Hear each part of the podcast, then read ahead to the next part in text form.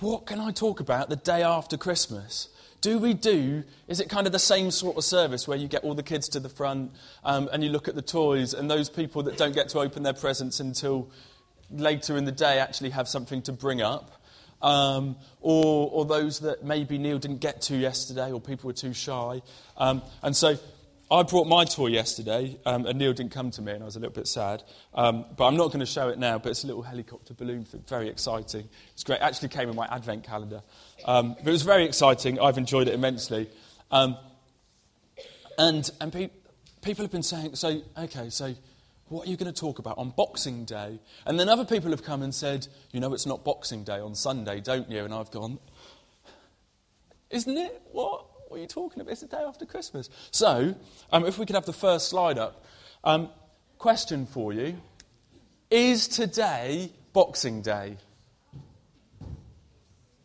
We'll have, we'll have a vote. Who says yes? Put your hand up if you think, yes, today is Boxing Day. Okay. Who says, no, today's not Boxing Day? Oh, a few say no. A few say no. Now, what I thought, because it's kind of, you know, the, the Christmas Christmas time, I thought um, that one of those traditions over this period that we have in England, if you're visiting England, if you've not been to a pantomime yet, then it's an experience to be had. Um, but I thought what would be nice is in the pantomime, you kind of say, you know, it's behind you and all that kind of fun stuff. Um, but obviously, we want to get the answer. So I thought it would be nice if everyone could just shout out, David, what's the answer? Okay, so, you know, on three, one, two, three. David, what's the answer? I love the panto thing. The answer is yes and no. Yes and no. That's going to confuse some of you. So, yes, some people say it is Boxing Day. That's the modern slant on things. Okay? But no, it's not. Um, traditionally, you can't have Boxing Day on a Sunday. So, Boxing Day this year, traditionally, is tomorrow. Okay? But also, Boxing Day is only celebrated in some countries, like the UK, and other Commonwealth con- countries, like Canada and wherever. Um, and so, in other countries, like the US, um, or anywhere that's not a Commonwealth country, it's not Boxing Day. Okay? Next question. Go for it, David. What is Boxing Day? Does anybody know the tradition of Boxing Day? Where does it come from?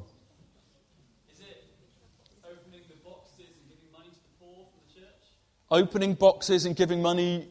collection, boxes. collection boxes. So if we were to take up an offering today, or well, we'd have a box or whatever, we would go and break it open on Boxing Day, give it to the poor. Any other, any other ideas? Give boxes to your servant. Who's got servants? oh, you'd receive a box as a servant. So, as we are servants, we should receive boxes today or whatever. Okay, so one, two, three.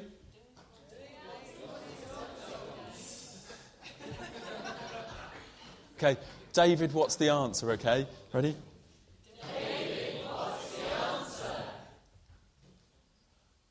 Well, actually, it should be the second or third day of Christmas because it depends on the whole like Sunday thing that where you go to. Now, arguably, Boxing Day comes from um, when um, in England people lived in nice large houses and had servants, um, and they'd have Christmas Day on Christmas Day because they could do that because they're in charge. Um, and then the day after Christmas Day, they would give a box to the people that worked for them, and they would give them the day off to go back and see their family and kind of have their Christmas Day the day after Christmas. That's, that's one thing that is said about it. So very good. It's the day you give a box to your servant.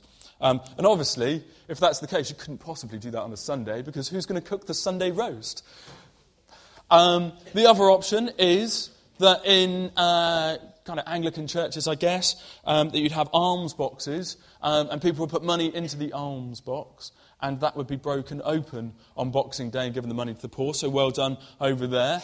Um, but you couldn't break the box open on a Sunday. Breaking boxes on a Sabbath, terrible. Couldn't possibly do that. So it would have to be the day after, hence the Sunday, Monday thing.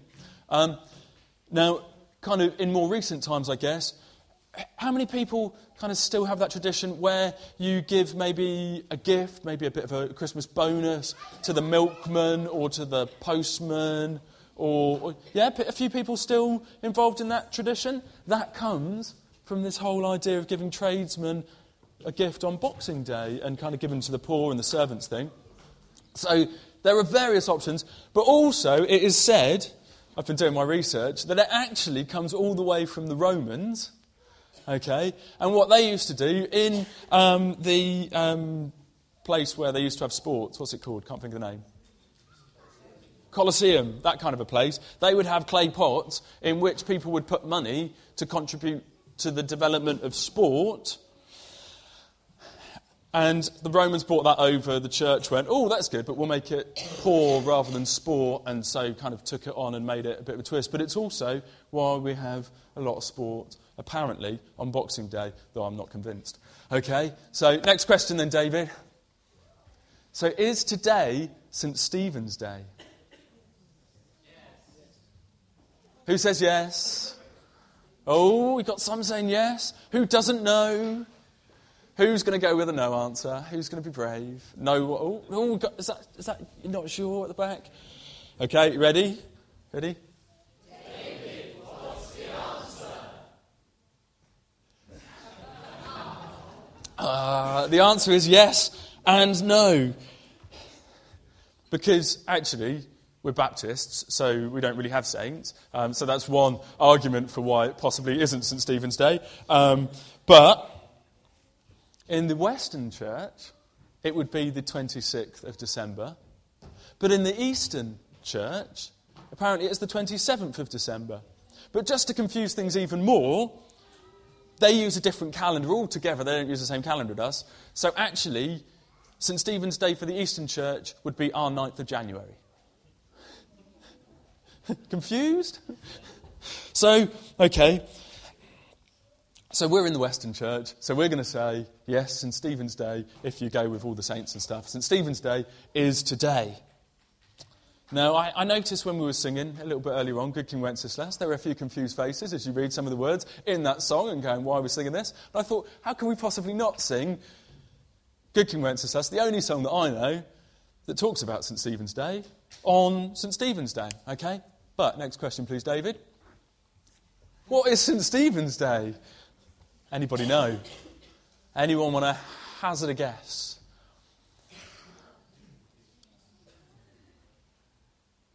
Silent. Stephen was martyred on that day. It's a good guess, Neil. It's a good guess. However, ready? I'm loving this panto thing, it's great. Okay, it's also known as the Feast of Stephen, and it's a day to commemorate St. Stephen. Nobody knows the actual day that he was martyred. Christmas Day that we celebrate probably wasn't the day that um, Jesus was actually born, but we borrowed it and we celebrate it, and that's all good. And the reason that St. Stephen was given this day as the day of celebration was because of its close proximity to Christmas and because Christmas was seen as kind of one of the high points in the Christian calendar, obviously Easter being another significant one. They, because Stephen was seen as uh, an important uh, person in Christian context and was the first martyr, they decided, whoever makes these decisions, that they should put St. Stephen's Day right next to Christmas Day because of its importance and they thought that means everyone will celebrate it. And actually, what happens is everyone forgets about it. And we all forget about Stephen um, because we celebrate Boxing Day by fighting with our brothers and sisters and playing board games. So there we go. Okay, next question then, David. Okay, who is, King, who is King Wenceslas? You just sang the song. You all sang it in church so wonderfully. But who is this guy? Ooh, somebody, somebody knows something. I like this. Was he a Czechoslovakian king? Possibly. what else might we know about him? The words were in the song, you just sang it. Nothing? What do you know about this chap? He looked out. Excellent. Well done, Roger. You remember the first verse then? Some, some hithering. Absolutely. I don't know if it was decorating or something. Bit of tinting here. No? So, in that case. He wasn't a king at all. Um, in fact, he was a duke. He was a duke of Bohemia, apparently. I did get this, I did get this off Wikipedia, so can't completely trust it. Um, but apparently, he was a duke um, back in the day, don't know when, um, a long time ago. And it was only after he died that, as his story was kind of shared and spread, and um, people went, oh, wasn't he a good chap, that they decided that they would make him a king. So he wasn't a king, but they called him a king after he died, and they, so he went through all that. And actually, what he did, and the reason um, that we have a carol about him, is because um, he would apparently every day go out and give gifts and alms to the poor and the widows and the orphans. But it happened to be on St. Stephen's Day, and he would go out barefoot. I don't know why, um, but he did. Either he didn't have shoes or he was trying to you know, demonstrate something. But on the day of the Feast of Stephen, um, where it had snowed, he went out with his servant to give alms to the poor, apparently. And he was going barefoot, and out he trod, and he was fine and had lovely warm feet somehow. But his servant couldn't make it because he was getting cold feet. And the only way that he could go and support the Duke was to walk in the footprints where the Duke had walked so they could go out and give to the poor. There you go. It's like school, isn't it? You're loving it. Okay, fascinating stuff. Next question then. Who is Stephen? First Christian martyr. I've given the answer away already. Okay, but we have to ask.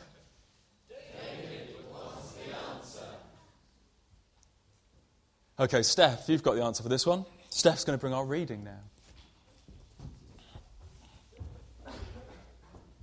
I'm going to start at Acts 6, uh, 6, verses 1 to 15, the choosing of the seven. In those days, when the number of the disciples was increasing, the Hellenistic Jews among them complained against the Hebraic Jews because their widows were being overlooked in the daily distribution of food. So the twelve gathered all the disciples together and said, It would not be right for us to neglect the ministry of the Word of God in order to wait on tables. Brothers and sisters, choose seven men from among you who are known to be full of the Spirit and wisdom. We will turn this responsibility over to them and will give our attention to prayer and the ministry of the word. This proposal pleased the whole group. They chose Stephen, a man full of faith and of the Holy Spirit. Also Philip, Prochorus, Nicanor, Timon, Parmenas, and Nicholas from Antioch, a convert from Judaism, a convert to Judaism. They presented these men to the apostles, who prayed and laid their hands on them. So the word of God spread. The number of disciples in Jerusalem increased rapidly, and a large number of priests became obedient to the faith. Stephen seized. Now, Stephen, a man full of God's grace and power, performed great wonders and signs among the people. Opposition arose, however, from the members of the synagogue of the freedmen, as it was called. Jews of Cyrene and Alexandria, as well as the provinces of Cilicia and Asia, who began to argue with Stephen. But they could not stand up against the wisdom of the Spirit gave him as he spoke. Then they secretly pursued some men to say, We have heard Stephen speak blasphemous words against Moses and against God. So they stirred up the people and the elders and the teachers of the law. They seized Stephen and brought him before the Sanhedrin. They produced false witnesses who testified, This fellow never stopped speaking against this holy place and against the law. For we have heard him say that this Jesus of Nazareth, Nazareth will destroy this place and change the customs Moses handed down to us. All who were sitting in the Sanhedrin looked intently at Stephen, and they saw that his face was like the face of an angel. Then going on to Acts 7 51 to 60. Stephen said, you stiff necked people, your hearts and ears are still uncircumcised. You are just like your ancestors. You always resist the Holy Spirit. Was there ever a prophet your ancestors did not persecute? They even killed those who predicted the coming of the righteous one, and now you have betrayed and murdered him. You who have received the law that was given through the angels but have not obeyed it. When the mem- members of the Sanhedrin heard this, they were furious and gnashed their teeth at him. But Stephen, full of the Holy Spirit, looked up to heaven and saw the glory of God and Jesus standing at the right hand of God. Look, he said, I see heaven open and the Son of Man standing at the right hand of God. At this, they covered their ears, and yelling at the top of their voices, they all rushed at him, dragged him out of the city, and began to stone him. Meanwhile, the witnesses laid their coats at the feet of a young man named Saul. While they were stoning him, Stephen prayed, Lord Jesus, receive my spirit. Then he fell on his knees and cried out, Lord, do not hold this sin against them. When he had said this, he fell asleep. Thank you, Steph. So, Stephen was the first martyr. Um, and it started out that they were looking for someone to do um, some serving um, and helping out. And it ended up with him kind of being filled of the Holy Spirit and sharing the gospel um, and being stoned for it. So, our final question, David what does this mean for us?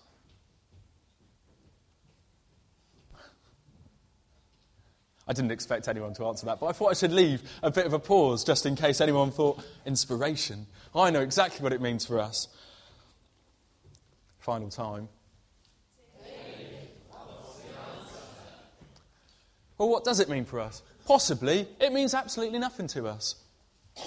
The option is that you can hear that story, you can learn all about Boxing Day or St. Stephen's Day, and you can say, well, that's all very nice.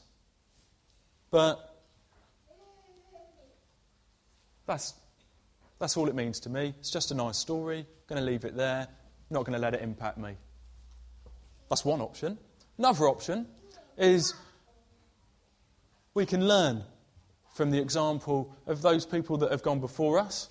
Um, people like the Duke of Bohemia or Good King Wenceslas, uh, and people that celebrate um, St. Stephen's Day.